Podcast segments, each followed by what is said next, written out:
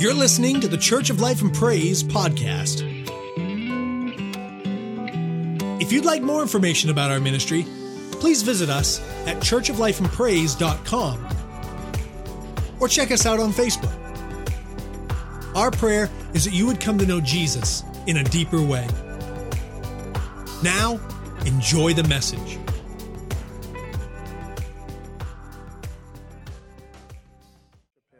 He's not going to come down and just hit us. We've got to worship. We've got to enter into his presence. And when we do, that's when God's presence comes. That's when he sets up his throne. The Bible said he inhabits the praises of his people. Comes and sets up his throne among his people because they're honoring him. Amen?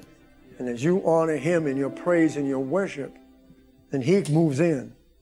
Amen? And he comes and just flows among you. You know, you can't go by feelings. You can't go by your feelings. You may come to church, even today, Res- um, Resurrection Sunday, and just feel low, feel sick, feel tired. But that's when you press into worship. And that's when you begin to praise him, and then the Spirit begins to move.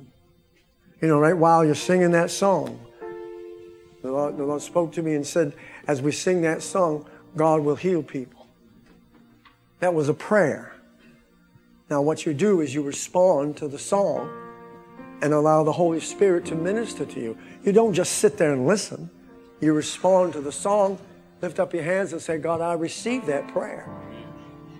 I mean, even if you don't feel sick, just say, I receive the prayer. Because why? Because we are in love with Jesus. Because we're in love with Jesus, we respond. Amen? For the goodness of God. Praise God. I still feel his presence. Now, I want you to know we're not in a hurry. When we come to church and I come to church, I don't come to church to get out in five minutes. I come to church to spend time with Jesus. Yes. If I go to dinner with someone or lunch with someone, I don't keep looking at my watch and wondering, and what's that going to tell my friend? I'm not really interested in his company. I'm just coming just, just to satisfy the fact. But then if we sit down and we start interacting, we get engaged in talking. All of a sudden we go, oh my goodness, where's the time gone? And that's the same way when we come to church. We come to church to what? Fellowship with Jesus. We don't come to church to wait till time gets over so we can go home. What's the sense to come? Stay home. Amen? Amen. But oh, when we come into his presence, there's fullness of joy. There's peace. There's healing. You know, you, you've heard me say it over and over again. When you begin to worship and praise God, you don't have to have anybody lay hands on you. You can just be healed. Your discouragement will go. God will speak to you, literally speak to you. We don't have to have great big long prayer lines and some big evangelist come. All we got to have is the presence of God, and I'm not against any of that. We've had it here, and we've had speakers and everything else, and God's moved. God moves either way. But we don't have to have that. We just have you and Jesus. And a group of people that are in love with him. And I know you're in love with him. So respond to his love. Amen? Isn't God good? If uh, I could have the podium, please. I want to welcome everybody here. Glad you came. Glad it's easier. I got up this morning. I was excited with the fact. Especially because it wasn't raining and the sun was out. And, uh, but especially because it was Easter. And I was in my study praying. And uh, I guess I forgot what time it was. But I was in my study praying. And, and I, I was just walking, talking to the Lord. And, and I just, finally I just said, I lifted up my hands and I said, Happy Easter, Jesus. And when I did, I just broke. And just cried and cried and cried. And began to think of what he did for us, how he saved us, yes. how he filled us with his Spirit, how he's healed us. I mean, he truly is the resurrection and the life. Yes, amen. Amen. We can come. I just want to talk about you, the significance of the empty tomb. And the thing of it is, it's empty. He's not there. I've been to Israel, and I saw the empty tomb. I saw it twice. And it's such a feeling when you walk in there. If you haven't been, if you have never made a, a trip to Israel, you should really try to save your money and go. Go with a small group. Don't go with a great big group, because you don't get the significance of it with a big group. Don't go with more than twenty, twenty-five people. Pastor Charles oh, Johnson, Pastor Charles Johnson goes, I think, just about every year. And uh, it's awesome. It's awesome. Amen? Praise God. And uh, if you possibly can, uh, I guess you could make it a pilgrimage for your own faith, because your faith is increased. Amen. And that, that's the glorious significance of the tomb.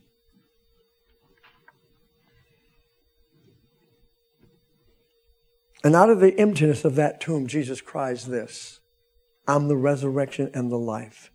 That's more than just a cute cliche. Do you believe it? He's the resurrection and the life. Think about it now. People today are not living. I don't know what I was watching, something. I don't know what it was. And, and it just showed a picture of a city and, and uh, just uh, people rushing back and forth and, and um, going and coming. They're seeing the cars going and everything else. And I sat there and I looked at that and I thought, dear God, they're so lost. They're so lost. If they only knew Jesus, only knew the resurrection, the life, searching, searching, searching. And I'm here today to tell you that he's the resurrection and the life. He who believes. Now, if you don't believe, that's your prerogative. It's your prerogative. Don't. We pray that you do, but if you don't, it's your loss. It's not ours. We urge you. We try to convince you. We try to talk to you. We're burdened for you. We pray. We seek God. We're burdened for the lost. And as we go out in the city and they rebuff you, it's not your loss. It's theirs. You don't get angry or upset. You pray for them. Like Pastor Jim went to pray for a lady uh, a while ago, and she refused. He looked at her, and he said, I'm going to pray for you anyway. He didn't pray for her right there, but when he got back to the car, he prayed for her. But you know what? Travis, she won't forget that. She won't forget that. That's why we go out. That's why we feel the urge. This morning, went in to get a coffee for my wife. And I was standing there and talking. I was lying there and, and everything else. And uh, when I went to the lady, the cashier, and she was new. She was nervous, and uh, she um, see this is this is this is resurrection life. What Jim was offering, Pastor Jim was offering that lady was resurrection life. He didn't go up and preach and open up a Bible and start preaching to her. He just said, "Can I pray for you?" That's resurrection life. Jesus said, I am the resurrection and the life. He is that because the tomb is empty. That's the significance of the empty tomb. It's empty. I said it's empty. Amen. And I think sometimes it becomes so common to us, we as Christians. There's kind of the sensitivity of the fact that the tomb is empty. I mean, I went into that tomb and oh my Lord, I felt the presence of God. And I looked at that slab where he was supposed to have laid, and I just stood there and just looked at it. And I said, my God, he laid there. Jesus was there. What a feeling. But he's not there.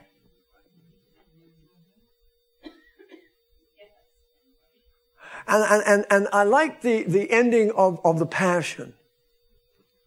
It wasn't ethereal and mystical and all of that. I mean, it showed, the, if you ever watched it, it showed the stone rolling away.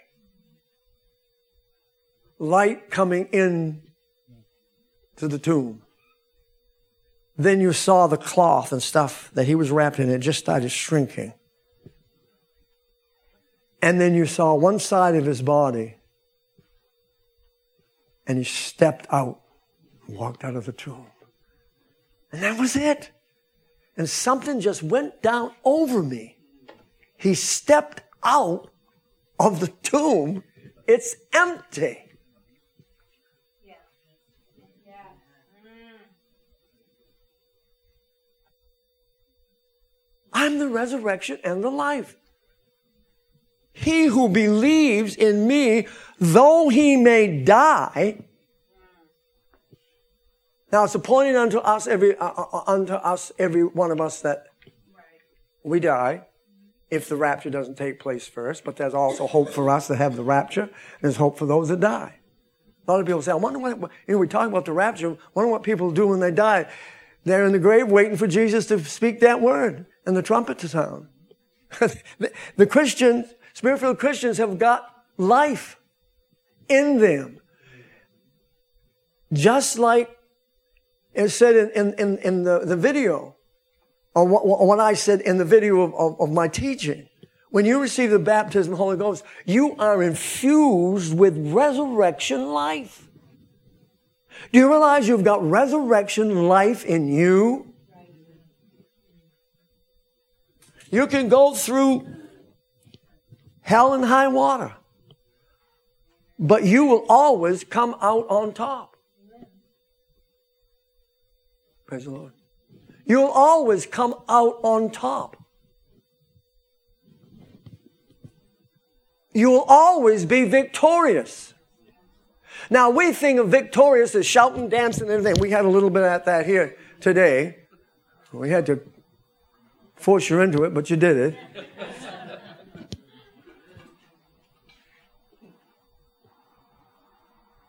you know, you know, we're gonna, we're gonna, but you know something? There's victory in endurance. You just don't give in. That's victory. You can be aching all over, but you will not give in to the fact that Jesus is the healer. Healing may not come right away, but you have the victory over the fact that Jesus, and because of that endurance, because of, of the, the, the, the determination that you have, you have victory. Victory isn't always in the shout. It will come after. But victory sometimes is in just plain endurance. I know Jesus lives. I know the Bible's true. And I'm not giving into this. You don't deny your sickness. You don't deny your problem. You have a problem. You acknowledge it. But you say, I'm not going to give in to it. Jesus is the resurrection and the life. He came out of that tomb and he went to Calvary so that I could be healed and set free. And I am determined to live by that policy. That's why Jesus put in there, he that endures to the end shall be saved. That's some endurance sometimes. Won't give in. That's victory. Yes. We think victory is the end results. No, victory is enduring and standing firm while you are there. The resurrection life is working in you. The tomb is empty. That's the significance of the empty tomb. And you know what? God honors that. God looks down, and when you're standing there and you're going through hell and you're still standing, God looks at you and says, I love them. That's someone I can use. That's someone I can depend on. Then he will come to your rescue. And understand this, no matter what you're going through, God will and is mindful of you and will take you through and bring you forth to complete victory. He's not going to let you down. The tomb is empty. The tomb is empty. Amen. And whoever lives and believes in me shall never die. You see, you're going to, this body is going to go into the grave, but you don't die. Those that believe in God and trust God will, and, and, and, and their body uh, passes, uh, will go to be with Jesus, waiting for the second coming. Those that go into the grave will die, or the body will decay and die, but they won't die. We're eternal. And the best thing is that when we see the baptism of the Holy Ghost and the Holy Spirit is infused in us, we receive the eternal life. It's resident in us, and we, we, we die in hope. Say amen. Amen. Why do you look for the living among the dead? He ain't here. The women went with fear and trembling. They didn't see him. Went and told the disciples, and because you know, now don't don't don't all stand up and, and get upset. But in that day, the, the the women's word wasn't really too taken too seriously. It was a man's world then, and I'm not getting into all of that crazy stuff that we're into today. There's still men, there's still women. We'll leave it at that. But they they they they, no, they said, well, they just got excited, you know. But P, I like Peter. I like Peter. He's my kind of man. He's going to get to the bottom of it. He may get judgmental. He may say a few things out of turn. But I want to tell you, he goes and, and finds out and gets gets the facts. So Jesus goes and runs to the tomb, and I believe John is is with him, and goes into the tomb. He he investigates. But the sad part it is, John and James, uh, John and Peter went into the tomb and they went back home. Let's not be like that. Let's not just take it for granted. They didn't have a, they didn't get it until Jesus opened their understanding. But the tomb was empty. Death was swallowed up in victory. And death received a mortal voice. And the joyous Easter hymn rings out um, the glorious anthem. And I'm reading it. It says, up from the grave he arose with a mighty triumph o'er his foes. Arose victor from, there it is, there's victory. Victory over the dark domain. Satan is the god of this world. I want you to tell you, Jesus has got victory over it. When he said it is finished on the cross and his shed blood.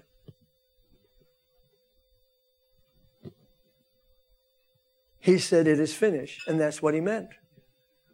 Everything he came to earth to do was done. All was waiting now is the resurrection to confirm it. All he had done needed the resurrection. Needed the shed blood and the resurrection.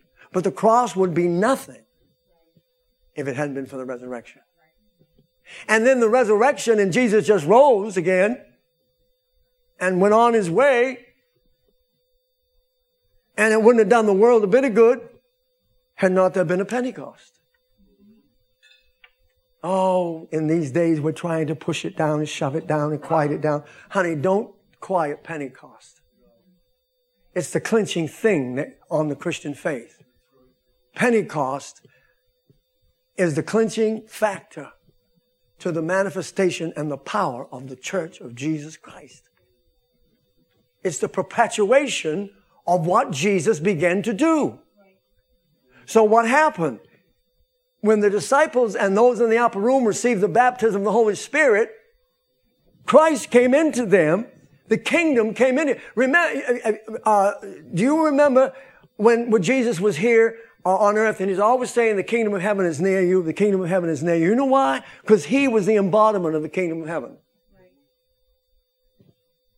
And he couldn't pass that kingdom of heaven on until the disciples were filled with the Holy Ghost. And I want to tell you what happened. On the day of Pentecost, the Spirit of Jesus came into them.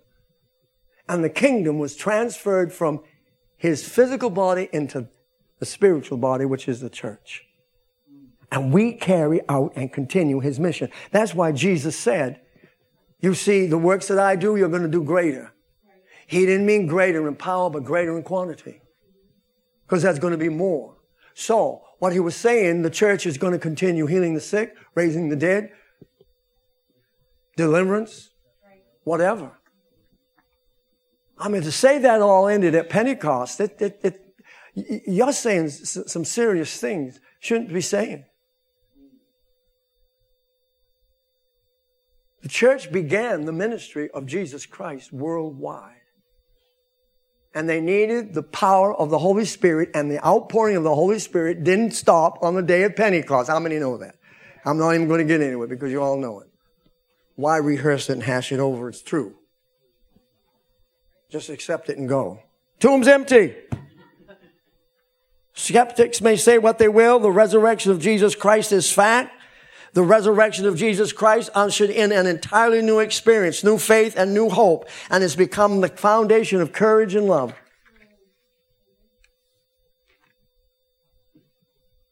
The empty tomb proclaims that life comes from him. John ten, seventeen, eighteen says, and I love this, I love this. Oh, it's good. I lay down my life that I may take it again. He was telling the Jews that. Half of them believed in the resurrection, half believed in something else, and half didn't know what they believed. And it said, eighteen, no one takes it from me, I lay it down. And there was a purpose in him laying it down, and you know the purpose, to, re- to save the world, to reconcile us to God. I have power to lay it down. On the cross, Jesus had and was in uh, complete control. There was not a time that Jesus was not out of control. Look at some of the sayings that he said on the cross. Number one, I thirst. The next thing he looked and he he, t- he took care of his home. He took care of his mother. He said, John, take, take her home with you, will you? Now, I know I'm paraphrasing that. Take your mother home. Take, take mom home. He said mother, a woman. Okay, now that, that seems kind of cold to us, but it wasn't. Woman in those days was a sign of, of affection and love. He was acknowledging her. And he said, John, take care of her. I mean, he was taking care of things while he was in pain and agony on the cross. I mean, this proves that Jesus is God. The tomb's empty. The tomb is empty. He said, I, I, but I lay down, I lay down, I lay down on myself. I have power to lay it down, and I have power to take it again. This command I have received from my Father. Jesus came back to life on his own accord, his own power. There was no voice calling Jesus, come forth. No stretched out uh, uh, hand upon, uh, someone stretched out on me like Elisha did to the Shunammite's son. No hand touched him. He came out of that tomb all by himself. There may have been a chorus of angels there and a group of angels, but Jesus rose from the dead and he walked out of the tomb. The Christian does not ha- view the grave as the end, but rather the beginning. Jesus turned the tomb into a womb, from a place of death into a place of life, from sunset to sunrise. Cemeteries have become fields of immortality. He was sown in corruptible, and we shall be raised incorruptible. We will not die. You are not going to die. Your body may go into the grave, but it's not you, honey. You have just left the body and gone on to be with Jesus, if you stay true to him.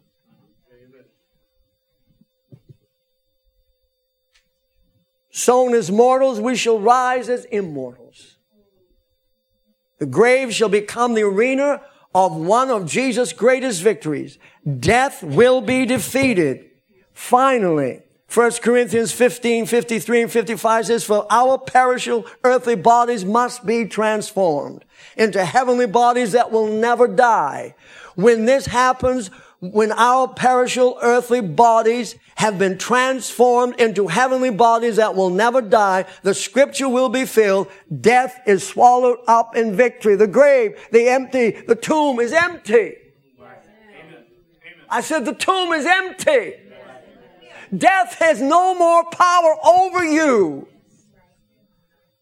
Once you become a, a child of God, death has no power over you, has no control over you. We don't sorrow as one of those that have no hope when someone dies. I know I'm going to see my mother there. Can you say amen? I know I'm going to see my brother there. I know I'm going to see some of the old saints that were here in this church that have died and gone on with the Lord. I want to tell you there's going to be a grand rejoicing, but the best thing about it is we're going to see Jesus face to face, and he'll show us his hands, and there'll be scars in him. And he'll show us his feet, and there'll be scars. And his side, there'll be a scar. But that's the only thing in heaven that's going to be there from the earth.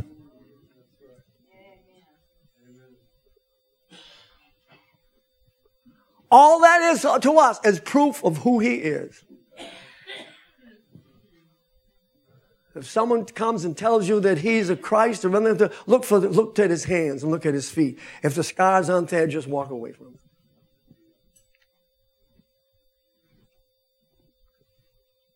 Death is swallowed up in victory. Oh, death, where is your victory? Oh, death, where is your strength? Can you say amen? Amen. But I want to tell you something else, too. The empty tomb speaks to the person who has chosen the lower life of sin, paralyzed by moral decay. The person who has become a slave to sin and his habits is offered hope and eternal life. John ten ten says, the thief does not come except to steal and to kill and to destroy. I have come that they might have life. I want to tell you right now, if any of you were thinking of turning back and ignoring the gospel, ignoring the Christian life, don't do it. Don't do it. There's no hope outside of the cross. No hope outside of the blood. No hope outside of the power of the Holy Spirit. You're intelligent. Look around. Is that life? Are we actually looking at life? Do you, do you think what we're seeing outside of the church is life? Is that living? Mixing up the identities of, of, of, of, of our... Uh, the way we were born and, and uh, all, all this other stuff, killing babies, that's living? Come on, I know you're more intelligent than that. Don't even have to argue the point. They, they can argue all they want to. You just stand firm and just let them talk and just pray, God, open their eyes and let them see. Give them a revelation. Pray for these people. They need revelation.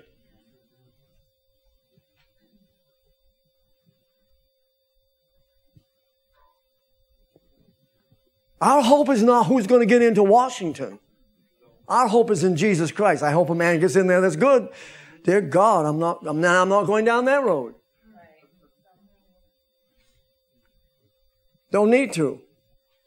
Common sense talks to you. The thief comes, or Satan does not come to except to steal and to kill and destroy. I have come that they might have life and they may have it more abundantly. The empty tomb speaks to the person who has drifted from God, drifting into complacency and one of spiritual experience. I'm reading this, and I know I am. That person, because I'm trying to take use time. That person who is undergoing a process of degeneration, who is becoming more content with things as they are. That person who is suffering from spiritual decay, but is content in this spiritual state, accepts it the way it is. That person who is slowly losing awareness of the state of his spiritual condition. The tomb is a sign to him that he can be saved. It's an awakening factor. Come alive. Amen. The cross is empty.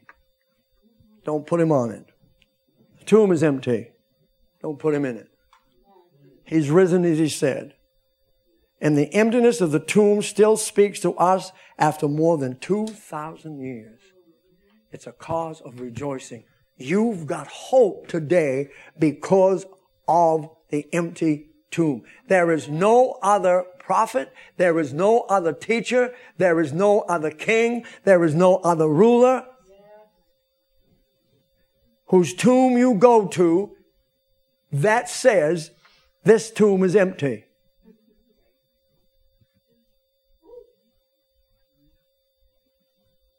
Allah or whoever they serve, Muhammad, he's got a tomb and he's in it, or was put in it, and he stayed there. All the other religions, they put their bodies in there and they stayed there. There's only one group of people that has a testimony of an empty tomb, and I'm looking at you. Now, of course, I'm talking about the church worldwide. I've been redeemed by love divine. Glory, glory. Christ is mine. My all to him. I now resign. I have been. I have been redeemed. The tomb is empty. Hallelujah. The tomb is empty. Praise God. And I want to shall tell you something else. Behold, I tell you a mystery, a deep truth. In First Corinthians fifteen, we shall not all die or, sl- or die, but we shall be changed. Speaking to us who are living in a moment, think about it now, in a twinkling of an eye, at the last trump, for the trumpet will sound, and the dead will be raised, and we shall be saved. You know why? Someone tell me why. The tomb is empty. Everybody say the tomb is empty. I want you to shout it. The tomb is empty. The tomb is empty. Say it again. The tomb is empty. Give the Lord another shout of praise. Hallelujah. Glory. And that's why we can baptize Natalie in the wonderful name of Jesus for the remission of sins. Praise God. Because the tomb is empty. Don't have to worry about it anymore. She is reenacting, and she's been in uh, class, and she knows all about this, so I'm not going to get into that. She's been reenact. She's going to reenact a plan of salvation today, the story of the resurrection of Jesus Christ, the story that he died, and she's going to be declaring by her action that the tomb is empty, and she believes in in the fact that Jesus Christ has has uh, that she knows Jesus Christ, and that she's um, going to follow after him and uh, realize the power. You know, you know, I want to tell you something. Water baptism is not just a symbol. Water baptism is part of your salvation. Now, water baptism does not save you. And the water does not save you. All it acts as a picture of the tomb. But the Bible says, repent, be baptized, and be filled with the Holy Ghost. That is your salvation. Repentance, okay, is acknowledging you are a sinner and that you're going to turn around. Repentance is allowing Jesus Christ and you to become friends again. And you're making a declaration to Jesus. When you pray that sinner's prayer, okay, you're saying to God, I'm, I'm, I'm through with sin. I need help. Repentance is, is an admission that I need help and I need salvation. And the blood of Jesus Christ covers you. From the time you repent to the time that you go to heaven, the blood of Jesus Christ covers you. That's a, that's a fact. No matter where you are, you're covered by the blood.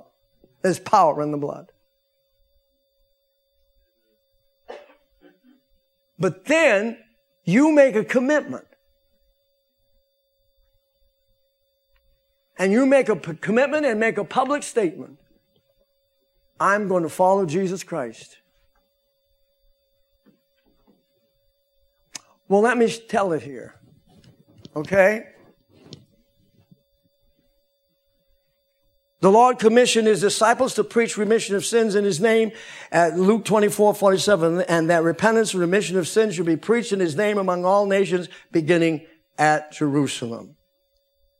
Peter commanded the Jewish multitude on the day of Pentecost to repent and be baptized in the name of Jesus for, for remission of sins. Acts two thirty-eight, then Peter said to them, repent and everyone of you, let everyone be baptized in the name of Jesus Christ for the remission of sin. Now, what does remission mean? What does remission mean? Okay, it means to send away. The word signifies a release from bondage. Amen? It means dismissal and forgiveness, with the added quality of canceling out all judgment, punishment, obligation, or debt. When you go down in that water in the authority of the name of Jesus, every sin that you have committed has will be remitted. Why? Because you're calling on his name. Yes. And his name means salvation. Thou shalt call his name Jesus. Amen. Or thou shalt call, call his name Jesus because, or Jehovah has become my salvation. That's what Jesus' name means. Jehovah has become. Now, it's English. What we say, Jesus. But is is Jehoshua. Now, all through the Old Testament, God has revealed himself through his through the various names. No, through through various uh, appearances. And his name, his name is Jehovah. God's name is Jehovah. We say, uh, we just were saying it, Yahweh. That's the, that's the Jewish translation. God's name, okay, is Jehovah. Now, the last name, Jehoshua, or Jesus, or Jesus, okay, is the final and full revelation of God. God revealed himself all down through the Old Testament as Jehovah Shalom, Jehovah Jireh, Jehovah this. He re- spoke his name, and then he spoke A, a, a characteristic of his name. I'm the healer. I'm peace. I'm his. And when Jesus came, embodied in him was everything that God was. He's our peace. He's our healer. He's our victor. He's everything. And, and our Savior. And when you go down in that water, in the name of the Lord Jesus Christ, you're going down by faith in the authority of his name. The one who shed his blood. Now, I wanted to tell you, the blood is the foundation of everything. You, what, what, baptism would be nothing had not Jesus shed his blood. Jesus' blood is the, the factor of my and the foundation of my salvation. Can you say amen? Amen. Thus, when sins are remitted, they are entirely erased. The slate is clean. When you go down in that water, where is she? Oh, Lord. Wonderful. I'm preaching to the wall then. I thought that was going to be all done before. All right. Okay. You come out of that water a new creature by faith in Jesus Christ. Well, I've started now, so I might as well finish it, okay? Therefore, if anyone is in Christ, he is a new creation. Behold, all things have become new. All sins. You realize all sins, when you go down that water in the name of Jesus Christ, all sins have been taken away. When you come up out of that water by faith, you come up out a brand new person, free and free from sin. This acts as a line of demarcation. You know, it's like a, it's like going to the court.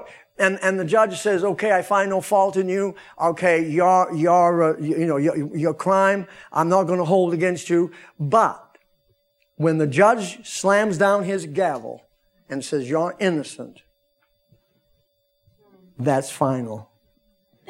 And that's exactly what's happening. When you go down in that water in the name of Jesus, the gavel is being pounded down and says, no longer. This is a line of demarcation. You rise by faith. You rise by faith into a brand new life. and God does not and cannot remember your sins. Are you listening to me? Yes. I, even I, Isaiah forty-three says, am he who blots or obliterates or wipes out your transgressions for my own sake. I will not remember your sins. I will not remember your sins. Okay? So, and I must say this first. Also, repentance must precede water baptism. You have got to have a changed heart. You've got to have a changed mind. You've got to have a resolution to follow Jesus Christ. And what repentance does is you admit that you are sinful and that you've committed sin and you need help. So understand, water baptism without being preceded by repentance has no saving power. Nevertheless, water baptism does have a part of your salvation. It's just not something that, uh, some display that you just, you just throw out and say, oh, well, we're just going to get baptized and we're just displaying that we are a Christian. No. Water baptism, when you are baptized, you are telling the world and promising Jesus, I'm following you, I'm separating myself from sin, and I'm going to follow. And then when you go down in that water, you meet Jesus. When we pronounce the name of the Lord Jesus Christ, there is a transaction that goes, that your sins are remitted. I believe that. Yes, amen. Now, the blood of Jesus Christ covers us from all sin, and that's true. Like I said, repentance is covered by the blood. This is covered by the blood. Receiving the baptism of the Holy Ghost is covered by the blood. And then there's a continu- continuous sanctification, setting apart for holy use. That is covered by the blood. You can't do away with the blood of Jesus Christ. Can you say amen? Amen. Repentance is a change of mind that changes our direction. We become willing to follow Jesus Christ fully and wholeheartedly. All self-dependence and self-governing ends. Oh, we Christians, how we love to try to govern our own ways. And we think what we want to think. Honey, I want to tell you something. Thinking your way, when you go down in the water, okay, you renounce that and you say, from now on, I'm thinking his way.